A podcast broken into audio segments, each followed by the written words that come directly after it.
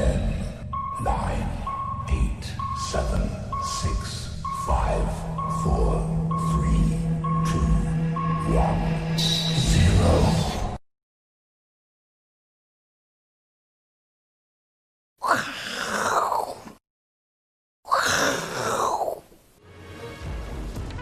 欢迎收看，我是金钱爆，带你了解金钱背后的故事。我是大 K 曾焕文。首先欢迎三位现场与谈嘉宾，第一位是资深媒体人阮慕驊，第二位是资深分析师王兆立，第三位是我们的好朋友翁伟杰，伟杰哥。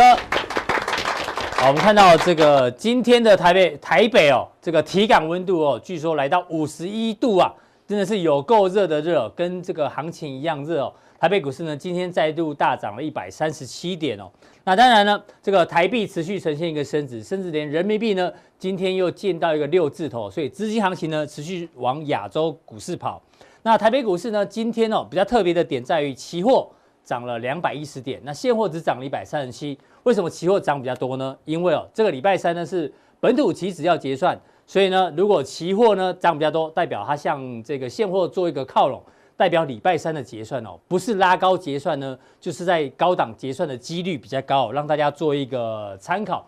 不过呢，这个周末我相信最有趣的一张图呢，就是这张图，就是川普戴口罩喽。哎，木华哥，川普终于戴口罩，而且呢，其实看起来我觉得还蛮帅气的，像这种黑道大哥要出来有没有？这个这个慢动作有没有？那种 slow motion 出来了。那我们要讲哦，川普终于戴口罩呢，代表川普是认输。还是准备认真？他是对疫情认输，然后对行情认真吗？我们来跟木华哥来做一个讨论。那一直有人在讲说，这一次哦，这个美国疫情到目前为止还是很严重。画面上呢，这灰色的柱状体有没有？底色这边就代表美国新冠疫情确诊人数哦，其实呢，在这一波创了新高。那其实哦，这个走势呢，就跟美股的科技股，特别是纳斯达克这个蓝色这条线哦，几乎走势一模一样哦。所以呢，回到刚刚那张图，到底现在川普戴上了口罩之后呢，他是要认真看待疫情，同时呢，认真看待股市吗？这个股市、美股跟疫情呢，几乎是高度的正相关。慕驊哥怎么做观察？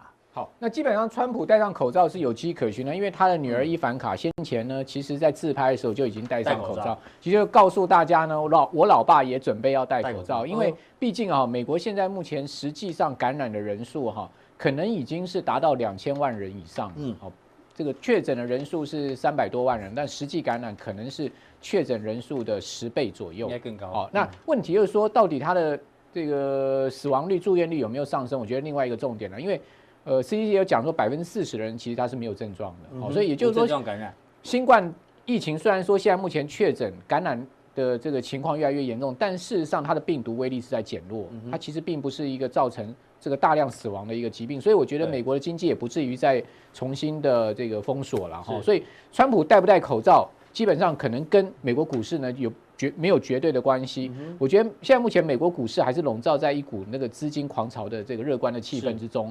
哦，包括你会看到，所以我们可以说川普川普啦认真看待疫情，但是更认真看待股市，也可以这样说。那有，毕竟这个十一月要投票了嘛。对，而且有可能美国的疫情的高最高峰。已经快到了，哦，因为你也会发现最近哈，美国一些这个疫情受灾股，它又开始在出现回涨的情况，包括像上周五，像达美航空啦，哈，像永永利永利饭店啦，哦，这种赌场股、航空股又开始出现明显的走高。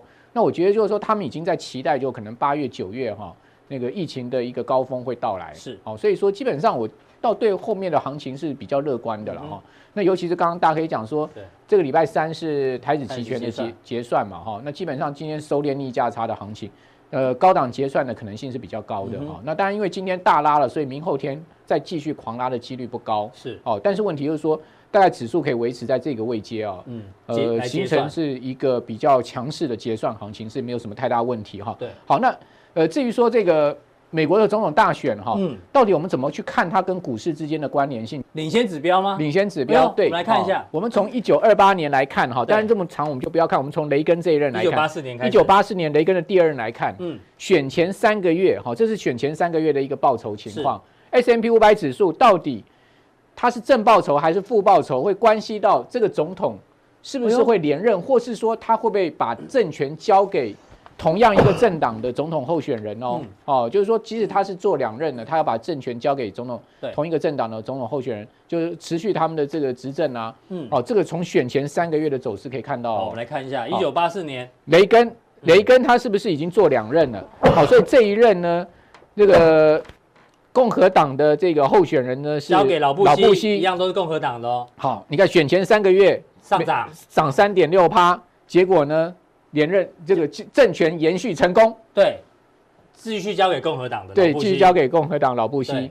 然后呢，老布希要做，他准备要连任，对不对？好，这个一九一九呃八八年要连任，结果呢遇到克林顿，输给克林顿。克林顿不是跟他有一个嘴巴吗？嗯，笨蛋，问题的关键在经济。好，就这句话把老布希给干掉。对，好，那你可以看到选前三个月美股跌哦，跌零点四趴。所以就换换党执政。对，就换党执政。好，所以说我们可以从选前三个月的走势来看到说，到底川普会不会连任？是。那你觉得现在目前呃选前三个月就是七八呃不对啊，九十十一。九十十一三个月嘛，对对对，九月或八八九十十一也可以了。好，那那你觉得现在正在开始？对啊，那你觉得你觉得会不会连任呢？现在美股至少 那个纳指啊，那一半还创历史新高，所以代表你也不要猜，川普也一定看到这张表，所以他一定要让它涨啊。对嘛，答案就来了嘛，就是选前三个月涨，川普就会连任啊。所以嘛，对啊，这样川普一定也看到嘛，对，推背图嘛，嗯，他一定要延续他的连任嘛，那他就是要让选前三个月大涨特涨，他就当选啊。大家听懂了哈？听懂了没有？所以他有没有讲说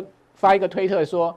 如果你们想要让你的四零一 k 的退休金全部泡汤的话，嗯、你就去投拜登。对，他已经在威胁选民了，有没有？他就告诉你，只有我当选才能股市大拉特拉嘛。哦，我们看我们在选前三个月就提醒大家喽，直接明明白白告诉你哦，只要选前三个月美股涨的话，川普就有机会连任。好，所以说两大阵营大家知道了哈。好，那那个特斯拉哦。这个也是一个很重要的指标股，对啊，木华哥在节目中提醒过很多次哦。除了亚马逊之外，他看好就是 Tesla，哇，又再度创下历史新高。如果在这个地方买特斯拉买到人，你大概已经可以签一台特斯拉 Model 3赚五成哎。哦，这个大家可以去试车哦。现在特斯拉在那个，我刚偷偷看，偷偷发现木华哥在看 Tesla 的目录啊，哈，只是。家里没办法装电动装的。哦，告诉你，今天有一个大消息，Model Y 降价，降价，对，Model Y 降到五万美金以下，嗯，好，所以大家可以去买 Model Y。好，Model Y 说 Model Y 的销量应该会是有史以来卖最好的 这个 Tesla 的车系里面。那特斯拉，我觉得因为马上要进入到这个礼拜进入到美股的超级财报，财报中，现在是什么？美国的这些华尔街大银行公布金融股先，之后呢，就会科技公司。那特斯拉的财报是七月二十二号要公布，嗯，那现在目前特斯拉有一个关键。特斯拉现在挂牌是挂在纳萨克，对，他想要去挂在标准普尔五百指数里面。嗯、那标普五百指数要挂牌有一个很重要条件，就是连续四季要获利。哦，哦，同时最近的一季也是要获利的。是，好，那特斯拉已经连续三季获利，也就是说呢，假设说七月二十二号公布出来也赚钱的话，只要获利一趴，嗯，它就有可能进入到标准普尔五百指数。哇，那进入到这个从进入到这个五呃标普五百的成分股之后，哇，那个资金会再进去。对啊。所以你觉得特斯拉会不会让它获利呢？嗯，再怎么样，我要把它做到获利嘛，对不对？嗯、好，所以我认为特斯拉这一波的嘎空哈会持续的往上走。嗯、好，那因为特斯拉现在的这个放空的、呃、放空呢，已经高达一千三百一千四百万股了哈。对，你换算一下这个放空的总金额，大概将近两百亿美金哦，非常惊人的一个放空，而且高达流通股数的十趴。对呀、啊，好。哇，十趴是被放空的，嗯，好，所以说呢，特斯拉这一波的轧空行情轧得非常凶悍，是，哦，所以说你可以看到上周五一天大涨十趴，我最主要就是轧空行情的启动。对，那特斯拉现在夸张到什么程度哈？这个是六月初的时候，各位可以看到特斯拉的市值啊，大概两千亿，两千亿美金，当时呢。它已经超过了 Toyota 的这个市值一一百七十六亿，但是还没有超过很多，对不对？一千七百一千七百六十亿还没有超过很多，对不对？但是现在已经超过太多了，哇，已经来到两千八百六十三亿了。哎，特斯拉市值已经逼近台积电呢，见鬼了，对不对？见鬼了，对。也不能说见鬼了，就很厉害了。好，然后丰田的市值是两千亿。我没有的，手上没有 Tesla 都说见鬼，那有的人就很开心。本田市值是四百四十五亿，法拉利的市值是四百四十五亿，所以特斯拉的市值等于这前三大车厂加起来的总市值。对，这三家加起来还低于 Tesla。对，然后特斯拉一天的市值生出一个福特汽车，因为福特汽车是两百四十而已，它是十分之一不到。对啊，所以它一天涨停板十趴，它就是。它如果涨十趴的话，就生出一个福特小福特，哎，你看屌不屌？嗯，啊，所以说也就是说，现在目前全世界都在关注特斯拉。哦，到底能不能持续轧空？这也是美股后面行情能不能上去？特斯拉如果不死的话，你说美股要做头也没那么快。对，特斯拉、尖牙股、Fans、亚马逊、苹果这些股票不死的话，你说美股要大跌，我认为几率不大的哈。所以现在那么多人去放空它。对，再加上另外一个很重要的佐证，美元指数持续的走弱，有没有？我们一直提醒大家，美元指美元指数很弱。对，你可以看到它从三月高点一零三下降通道有没有？它持续的都在下降通道的下端。对。代表什么？代表它就是一直被压下去。好，那美元指数从这个高点下已经跌六趴了，会不会继续跌呢？跌的几率很高。为什么？因为它连三周往下压。好，所以说只要美元持续弱势的话，美股就很难很难大跌。是。好，那包括雅股就也很难大跌。是的。好，所以说可以观察美元啊，除非美元大升，不然你就不用太担担心。对。那美元弱势下面，我们可以投资什么呢？黄金，你可以特别注意。原物料。嗯。金价已经创了一千九百。三十块的一个波段新高喽，一千八百一千八百三十块的一个波段新高，它可能还持续在往上走。好，这个黄纽约黄金期货，黄金可以留意哦。嗯，好，那你看到它日 K 线是是不是在上升通道的上端？然后在这个中线之上，是不是一个强势的往上走高的行情？所以我一再讲说，黄金你可以买一点放在那边啊。那人民币最近持续走升哦，所以你可以注意入股行情哦。人民币已经破七喽，好，所以说代表美元弱势下面很多货币都开始要走多了哈。对。好，那你可以看到富时中国 A 五十，哇，飙啊，有没有狂飙啊？哦，连续两周的大大涨哈，所以说入股的行情也启动了。那我们可以注意什么呢？除了这个 A 五十以外啊，除了这个保护生啊、上证五十这种 ETF 以外呢，那其实啊，我觉得呢，大陆股市呢有一个很大的质变量变，就是说呢，未来几年它的一个资金啊，会从这些所谓的三桶油啦。哦，这些所谓的过去的国企央企股转到所谓的半导体板块今天最新消息，富时罗素指数啊，说九月份要扩大 A 股的这一个比重。对对，九月份要再扩大一次。然后大陆不是搞了一个科创板吗？上海搞了一个科创板吗？在创业板之后又搞了一个科创板。嗯。事实上，你要知道，科创板要登板哦，是一个非常难的、严格审查的。嗯、好，那。中芯国际呢，打破纪录，不到三十天，它就已经通过审查要登板哈。那预估大概在七月十五号到二十号，它会挂到科创板上。所以你可以看到科这个中芯国际的股价从十四块一路狂飙到这一波的高点四十四块半。对，多夸张啊！你看这个涨幅，三个月。我们我们是当初在这边讲嘛，十一块多吧。对啊，后来涨到涨到这个二十块附近，又打打到十四块嘛，它就一路一路往上。所以说这种科技股，就是说。大陆的这个半导体龙头股啊，你可以去注意，只要把龙头股带上，它整个半导体产业链就会整个上来。所以说，我觉得中芯国际就可以进可攻退可守，大家可以关注的一档股票了。好，非常谢谢木华哥，木华哥提醒了这个黄金可以买哦。然后呢，把包括哎，待会加强力他要跟大家讲黄金相关的概念股，同时哦，还有他认为新品 AirPods 未来会卖的不错，相关个股呢，请锁定我们的加强力。好，再来关注到呢这个论坛哦，PTT，哎，最近有一个新的名词叫什么？叫做天国一挥啊，自己下，我小编跟我讲之后才知道，哎、欸，超力哥，哎，现在呢，天国一挥变成一个专有名词了，中天信国合一信威，合称天国一挥，为什么？因为你看最大涨幅哦，有涨十二倍的，最二十三倍的，最少还最少都涨到快四倍，那当然又有人就把这个永威投控跟和氏拉进来，只有这这五档是生技啦，哎哎哦，这个是跟风电有关的，关所以。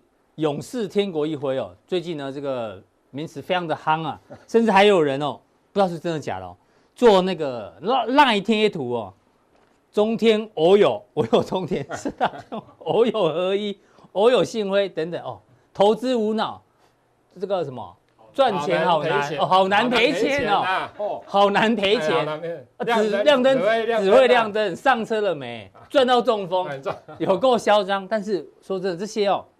股价涨很多，也许也许未来会有基本面，但是呢，现在的股价跟它的基本面其实脱离到很大，所以这个市场上当然我们希望有投资，也有投机气氛，那是不错的，这一起嘛，对不对？对对对对。但是如如果如果这个投机太多的话，也不太好，对不对？对啦，其实我跟大家报告哦，其实。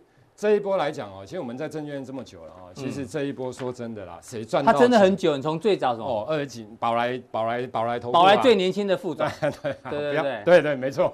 我要讲一下这一波从八五二三以来，其实真到真正的可以报比较久的，其实都不是老市场嗯哼，老市场的人哈，理论上不会在八千五百多点，不会在九千点，不会在九千五进来啊。是，要进来其实有可能都一万了，或者是一万以上了。所以你看到其实是最近有可能这一个多月以来量才真的很大，代表老市场的真的进来进来了进来。不然哈，其实一开始来讲的话，其实都是真的这一波很多都是新手了。我们不要说新手啦，就是。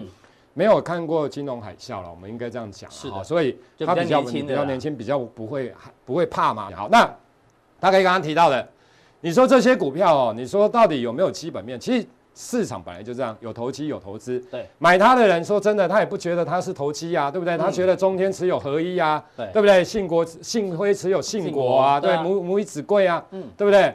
那所以在这样的情况之下，他觉得子公司都大涨了，那他母公司也要大涨，只是说。你必须要留意的就是，他转投资到底转回来，他对他的母公司的每股净值，对每股净值，我们要算每股净值，因为他没处分就不会有获利嘛。是，所以就是说，所以你觉得现在投机还是太热了？不要太投机啊！你看，讲真的，今天都今天都摔车呢，二十三倍哈，真的是这个，我讲真的是够了啦，够了啦，是真的。所以你看高雄的元差证券，这个某分某分公司哦，卖了两六百零一张啊。超过二点四，已经在套现了啦。对啦，其实我不一定说它卖一定会跌，只是说你看到这种涨幅哈，说真的，你就要避开的啦。是，那万一你真的套在山上哦，说真的很麻烦。麻烦，对。所以假如说以这样的情况来看的话，等一下加强定我会讲这一档啊。那我们先讲这个，是这个的部分就是说，母以子贵。其实你看哦，为什么中天最近开始会跌？其实不是中天先跌，是合一先跌。对。那你看。中间的净值是十六点一啦，哦，第一季的财报的时候，它是十六点一元。那它持有合一，我用上礼拜五的一个价格来算的话，大概贡献净值七十九块，预估贡献七十九块。好，那你这两个加起来，对不对？就是九十五点一块，九十五点一，对不对？哦，就我先说，可是它那时候上礼拜五已经一四四了，就是说，假如说我们就价值的一个概念来看的话，因为。中天合一这种恒常性不赚钱的，那会赚钱就是因为权利金啊哈等等的一个收入，所以让它赚钱。可是过去来讲，他真的他们基本上都不会赚钱呐。所以就是说，以这样的情况，当然也有人认为说啊，中间那个要要证过了之后要卖，搞不好卖卖的好不好？说真的，没有没人知啊，谁谁的？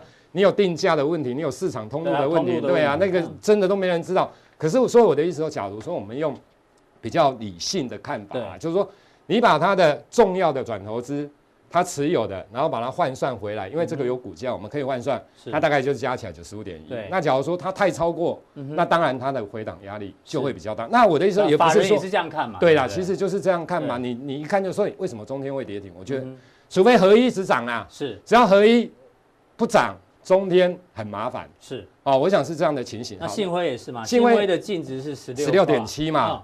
那它持有晋国的部分，以上礼拜四来来讲的话，大概是五十块。上礼拜五了，哎，上礼拜五对五十块了，对，加起来是六十六点七，所以上礼拜五其实这个就差不多，都差不多，对不对？这个这个感觉差不多啦。哈，这个感觉。可是你也要提防，万一信国真的跌，可是你要想哦，这种股票其实像信国这种都很常不赚钱的，因为他们有一些新药研发等等哦，所以生技股麻烦是在他们很常不赚钱。是，好，那好。元刚跟原展的部分呢，因为这些都是大家很爱买的，所以我才说母以子贵。为什么之前会涨？是因为他们的子公司都先涨啊，然后母公司就跟着。那你看元刚十四点六的净值，你知道大家喊原展，你知道多扯吗？哎，因为哈元刚它的净值只有十四点六，其实它在账面它持有原展还真的蛮多的哦。嗯，可是你不要忽略，有时候市场会说啊，我持有多少多少，你要看它账面上目前的成本是多少啊？结果你我一看。吓一跳，算出来只有这一块七哦，因为它只有它的成本太高了，了用权益法下去，哦、结果把它灌到好高，你知道吗？高的太夸张，结果原展已经飙成这样子了，嗯，才贡献这个才贡献一点七，因为成本太高，因为它的成本太高，因为你拉高你的账面上的价格嘛，是。对不对？然后所以你的净值，母公司的净值加起来只有十六块三，所以你看。我说像礼拜五涨到三十五块，对，所以，我我的意思说，你说像元刚这一种好了，其实我觉得这种又脱离更多了啦。你脱离更多哈啊，那这种公司其实也是很常不太赚钱的啦。那只是说因为远距的关系等等等，就靠题材去弄。我个人觉得啦，就是说真的偏离太多的，理论上来讲的话，就应该是要逢见好就收啦，真的不要过度投机。所以现在。投机要转向，对，投机转向业绩跟价值。其实我跟大家讲，为什么现在投机股哈会慢慢的转弱？你有没有发现？你比如说像 IC 设计有一档 IP 的，嗯哼六五三一的爱普，其实也是之前跌下来，然后当然今天又大涨啊。今天涨停呢？哎，对，今天涨，可是你要看到它从高点跌下来，也有一小段的。嗯，好，那生技股为什么最近开始摔下来？我跟大家报告，因为半年报要出来了。对，八月十五号之前半年报要出来，所以你假如真的炒了两倍、三倍、五倍、十几倍、二十倍的，到时候数字没有出来，数数字真的没出来哈，你看到你会吓到啦。所以我相信。它慢慢的，因为半年报出来，所以它会转向业绩或者是价值型的股票。所以下半年主轴就是，对我觉得这一段对我觉得就是这一段啦，就是接下来，因为我要先讲一个逻辑，假如资金还是这么的宽松，这些钱它还是在弄，对不对？因为不可能就是说突然之间反转啊，这个机会比较不大。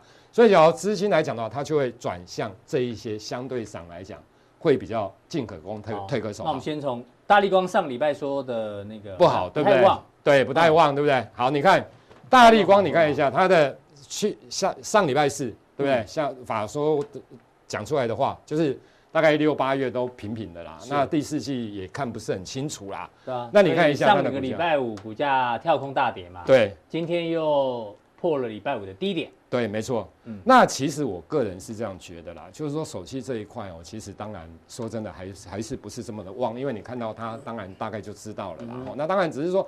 它是以中高阶为主啦，那它有说中低阶相对上来讲受影响比较小啦。不过就是说，它只要成长性不够，变成旺季不旺，那是还好，它的股价不是在高档。对，只要在高档就麻烦了。对对对。对，就是说至少它位阶对位阶比较位阶相对低啦。所以你说这样释放出来，只要大盘不要说连续性的重挫，其实我觉得它也跌到这边也不至于会跌到哪边。可是这个要看盘呐。是。假如盘在连续重挫，像这种弱势股，当然就会跌更多。可是假如大盘是真的 OK 的。其实跌到这边哦，搞不好说真的，短线又要反弹了。哎，那大盘会不会涨？那看台积电。对啊，看台积，对，没错。好，你看哦，台积电哦，其实台积电我们来看一下今天的新闻嘛。对，今天的新闻要争取哦，华为的一个出货，要赶在截止日截止日之前。对，那反正这个要等美国公布嘛。那另外的台积电研发两纳米、二纳米已经大突破了，已经大突破。嗯，所以大家有没有发现，其实最近哦，不是只有台积电很强，台积电的供应链其实说真的也都很强啊。是的。对不对？最近的台积电供应真的是蛮强的。那我觉得就是说，其实台积电供应链当中哦，你不要去找那种已经真的已经喷一大段的啦，比如说真的已经涨了两三倍、三四倍的，我觉得不要。你反而去找一些相对上来讲它有价值，或者是说它的第一季不是那么的好，而第二季、第三季之后真的会好，就是有业绩的。对，有业绩或者是有价值的。嗯，我觉得相对上来讲应该就是比较好了。好，那我们再看上一页的部分哦。好。大立光讲完了，台积电也讲完了。对，没错，就是说台积电这个地方，大家现在对法说，可是当然你要提防啊。他假如除非讲的特别特别的好啊，嗯，不然哦，假如说讲的又差不多而已哦，我觉得搞不好 台积电就不会涨了啦。不过你加强电的选股逻辑也是从这边进去。对，没错，跟台积电有关，还有跟。在入股挂牌有关对，还有就是还有中芯国际有关，因为其实最近哈台积电非常火红之外，就是中芯国际也非常火红。你讲到台积电，上个礼拜你在加强錠讲的是三五五一的四核嘛？清洗设备的，对，我们看一下四核的股价。对，上礼上礼拜的时候，其实它也蛮强的啦，只是说因为涨多了。你讲说在哪里？应该在这里吧？在这边嘛？应该在这里啦。对，应该在这里。好，那。其实也涨一段呐、啊，然后之后当然它会涨多会回档修正啊。好，那我觉得就是说你现在，所以你今天要继续往这边继续往下挖就对，没错。那所以你要留意什么？其实我跟大家讲哦，就是说第一个来讲呢，你要留意跟大陆有合作关系的。对。啊，这跟大为什么？因为其实哦，你像大力光的不好，或许因为它有一些大陆的那那一些镜头厂，对哦，舜宇啊等等这一些，所以相对上来讲也也会比较麻烦。所以你要跟大陆有合作关系，或者是说，因为其实哦，现在不是只有美股强。没，入股也很强啊，对，入股一些个入股的 A 股啦，或者是科创板的，那台湾有些公司确实是在 A 股或科创板挂牌的，嗯，那这些我们可以回推，因为它有价格嘛，所以我们可以回推它持有的部分占它的现在可以贡献它的净值多少？是我们不要讲 EPS 啦，就是贡献它的一个净值的部分。好，那等一下我们讲这个另外一档的时候，其实你会发现一样是母以子贵，但是没有偏离哦，不是不是是还低。低估太多，低估太多，太多是对，就是说有可能它只有现在股价只有三十几块，可是它的净值搞不好超过一百块。嗯哼，好，它的预估的净值，好，那等一下我们加强錠再对这一块做说明的。好，非常谢谢赵立哥的这一个分享哦。这个投机股啊，可能要休息哦。接下来呢，业绩股跟有价值股呢，反而是一个选股的重点。好，在我们请教到这个伟杰哦，这个全球股市呢，就像刚刚前面讲的一样哦，这个牛市哦还是很热。可是呢，有一些人呢，会有一些迹象呢显示，哎，这牛市呢，他们开始渐渐的不太相信。比如说今天当然大家一直在讨论国安基金，国安基金这个礼拜三要开会，对对。那现在有两派说法，说可能这个不不会再护盘。那不管怎么样呢，我们看一下国安基金哦，其实柱状体往上呢是做买超，之前在三月股灾的时候呢，是一路一路的大买。那第二次的大买呢，大约是在五月份的时候，在这个横横盘整理区呢，它要大买，所以后来往上冲。但是往上冲，从六月以来开始呢，国安基金基本上卖超比较多。这个六月以来其实是卖超大概三十五亿左右，所以国安基金呢，感觉哦也在稍微缩手。那这个假日大家应该都有看到新闻哦，包括马云、马化腾哦，还有拼多多的创办人哦，其实呢，最近哦。这一路以来呢，在股市大涨的过程当中呢，大家都在套现哦，套现的金额哦，其实都非常非常的多，甚至连华尔街有一些这个高管，还有一些这个企业的主管呢，其实哦，大家也都在套现。嗯，那有一些基金经理人也认为哦，万一拜登赢的话呢，拜登赢的话呢，因为他可能会课比较高的企业税，所以对股市也不太利。不过刚前面木华哥有提到，川普呢，搞不好还是有连任的一个机会啦。但整体来讲呢，现在呢，确实是牛市，但是呢。从筹码变化来看，好像这个牛市呢开始有一点点小动摇，怎么做观察？让这个状况就可以跟呃过去一句话来做联想，就是有灯不跟书到卖身，对不对？高管啊，企业高管、创办人全部都已经在出脱自己手中的持股的时候，你还不相信？好，那如果是。台北股市里面，我们就可以想到哦，国巨对不对？好，那这个前期哎，没错哈，所以就是大家要特别留意一下。那当然，这个状况也不是只有现在来发生，过去这两三年，其实美股当中有很多的企业的这个 CEO 也都是持续的减码，最知名的就是苹果的库克，他这一路的卖苹果的股票。是好，那所以其实就目前看起来，在美国股市的部分，我们也不谈基本面，不谈筹码面，也不谈 FED 的这个所谓的这个 QE。好，那我们就只谈。现在整个哦、呃，这个 Nasdaq 指数它到底表现的一个状况，跟你涨得有多夸张？对，那它跟年线到底差多远？好、嗯哦，那这张图呢是他们统计出来哈、哦，这个利用两百天的移动平均线，也就是年线，当成是一个比较的基准，然后去看它的所谓股价跟这条均线的一个乖离的程度。年线是哪一条颜色？哦，年线是这个条虚线。虚线哦，在中间这条虚线。美国的年线是用两百两百天，对，好、嗯哦，那。就目前看起来呢，在红色这条线就是标准差的部分哦，在三倍的标准差。标准差。对，好，那上下都是三倍了。好，那我们知道，其实标准差的观念就是，啊，你现在的股价跟均线跟它比较的这条基准乖离的程度，嗯，好，那一倍标准差大概就是。发生的几率大概是百分之六十八左右，嗯，那两倍标准差以内大概是哦会增加来到了哦各增加百分之二十五，那在两倍标准差以上，基本上它就是属于一个极端事件，那更不用讲现在的 Nasdaq 指数哈，它是发生了三个标准差的一个状况，基本上这样子的情况也已经是比较偏极端的一个情况。对，以过去的经验来讲，超过三个标准差，基本上就是一个泡沫，容易见高点，比较容易见高点哦。那我想，其实过去这几年来的统计，哈，基本上只要碰到这个三倍标准差的上限，框起来的地方，对，基本上就往下掉，都往下掉。那上一次发生就是在一月，哦，在一月的时候发生了，哦，那一月发生的时候呢，它它还往上冲，可是呢，没过多久，在二月到三月这中间出现了大幅度的拉回。是的，那现在目前拉回到这个均值之后，两百天移动平均线之后，又开始往上弹，而且还弹超过。那弹超过之后呢，现在目前只要一旦发现。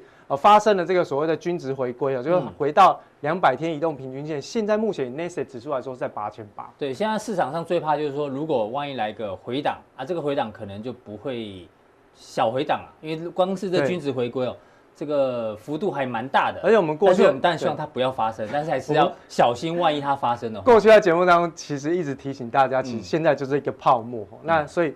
基本面跟资金面的行情可以分开看，是，那只是一直提醒大家你要小心。那现在目前看起来似乎即将快要发生反转，嗯、那光是从现在目前一万零六百点的位置要回到八千八这一段的隐藏回档幅度大概就百分之十五，百分指数会回跌百分之，大概就是百分之十五了。嗯、所以其实以目前的状况来看，光光是。均值回归啊，其实基本上这个行情就大了。都要先有一个概念，就是以基本面来说，哈，利率的走势跟股市都是成正相关。也就是当利率为正的时候，股市基本上都是在多头。是，可是呢，现在目前利率往下走，它反映的是实体经济面在往下跌。嗯哦，那包括像是预期的一些相关的获利都在往下减码。现在的指数竟然还一直往上喷，所以以现在的状况来说，经过了半年之后，其实它的状况是比一月二十号还没发生新冠疫情之前还来得更糟。对可是它的股价却创下了历史新高。对，所以我们才会一直提醒大家说，现在只要一旦出现回档，这个回档的幅度跟规模都会比原先市场上预估来的大很多。指数是涨的，但是呢，其他的基本面都是大部分都是减少，都是减少，都是减少。好好，好，这个是基本面跟一些相关的这个数据的比较。另外，我们就来看一下这一波的这个哦指数的部分哈，这是标普五百的一个市值。好，那我们以现在的状况来看呢，很明显，现在的美国股市它是以科技类股为主，包含像是微软、苹果啊、亚马逊哦、Alphabet 就是 Google，然后跟这个 Facebook 哦去进行一个冲关。到目前为止呢，他们的这个市值其实已经持续的创高了哈。嗯那当然跟过去两千年比起来哈，当然是历史上比较像的就是在两千年。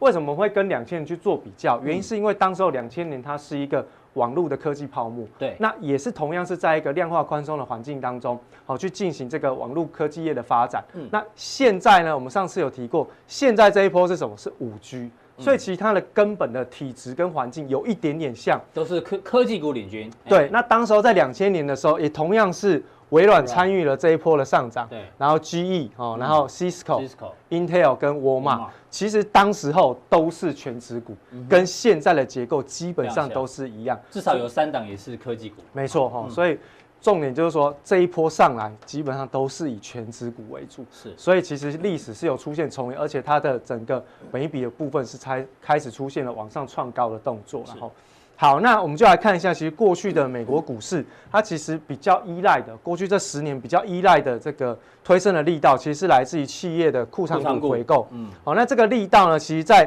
一八一九年是来到了相对比较历史的峰值。对哦，那从一九年之后，今年就不用，因为疫情的关系，造成获利的下呃获获利的一个减少跟蒸发，所以在企业的部分，他们相对要宣布库藏股的压力是存在。不然像是金融股，我们上回有提到，就是说。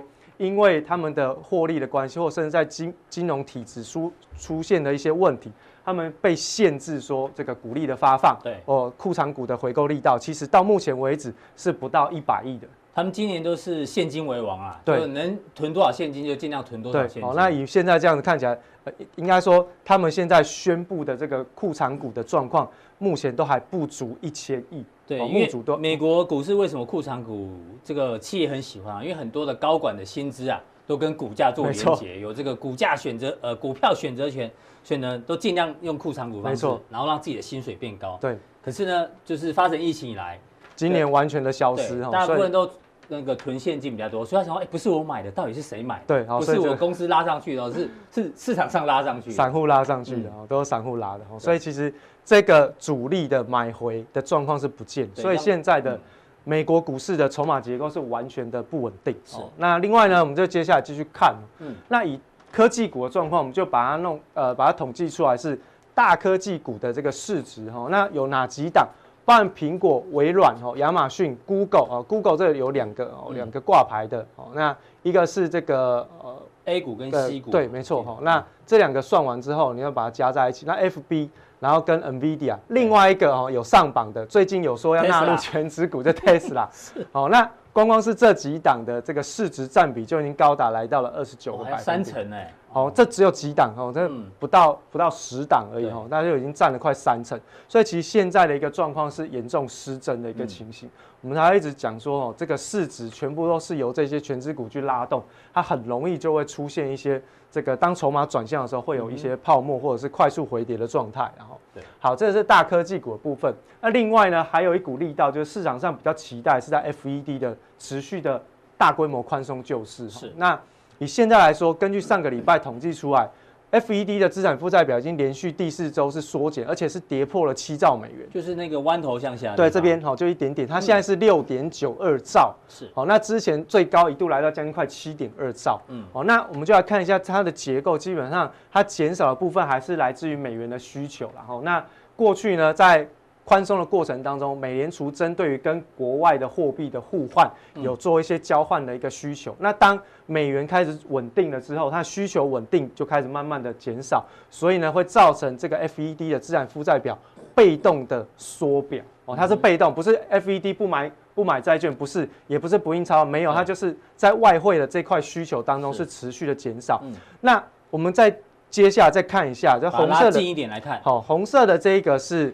哦，FED 的资产负债表跟标普五百的一个指数股价指数的一个比较，嗯，过去在上涨的时候，其实 FED 资产负债表就是一路的推动股市上涨，一路一路一路一路进来，股市一路一路涨。对，可是呢，你看到当它见见顶之后，开始慢慢往下掉，哎，其实我们发现最近的哦标普五百的指数啊，其实涨不太动，这感觉有点像是一个那个均线，有没有？对，碰到压力，压力就不上，压力就不上，碰到压力不上。哎，突破压力，哎，不过均线是下弯的，下弯，然后就把它再带带下来，对不对？好，所以其实，在除非这个啦，除非这个再翻正，再翻正，然后再它再把它往上拉，就是红色这条线再往上拉。那这个往上拉，一般现在市场上预期往上拉不是只能拉一点点。过去在两次的这个宽松救市当中，其实 FED 的印钞的规模大概都是一兆，嗯，大概就是一兆的美元。好，那现在很多的投行都在预估，如果他要现在再把股市往上推。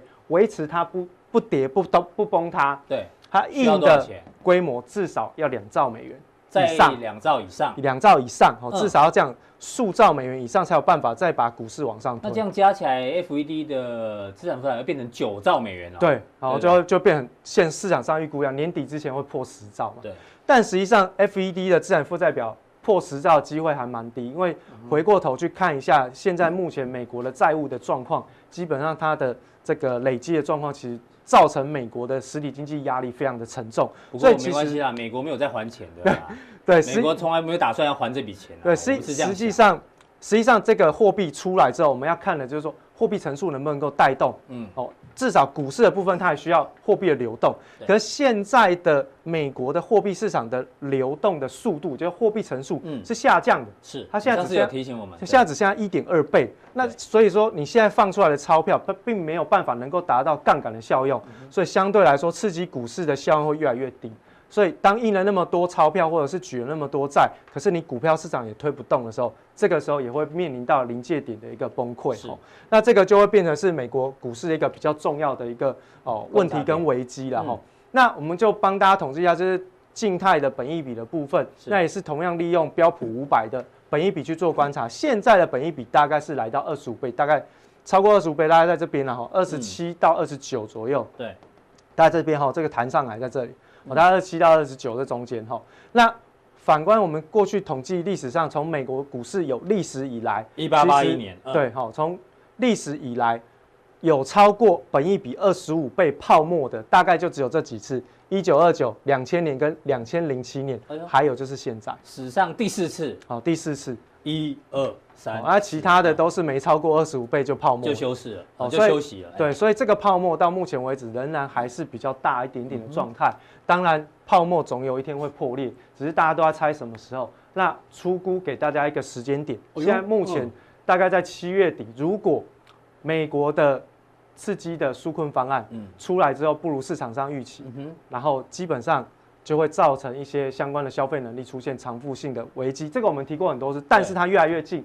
现在最新统计出来的六月份的房租的状况其实很不理想，大概根据统计，一点一亿的美国的租房的人当中，会有两千八百万在接下来哦，就是到九月之前是没有房子可以租，因为房东把他们赶出去。超过四分之一的人。对，哦，所以这个偿付能力的问题是接下来会引动美国股市。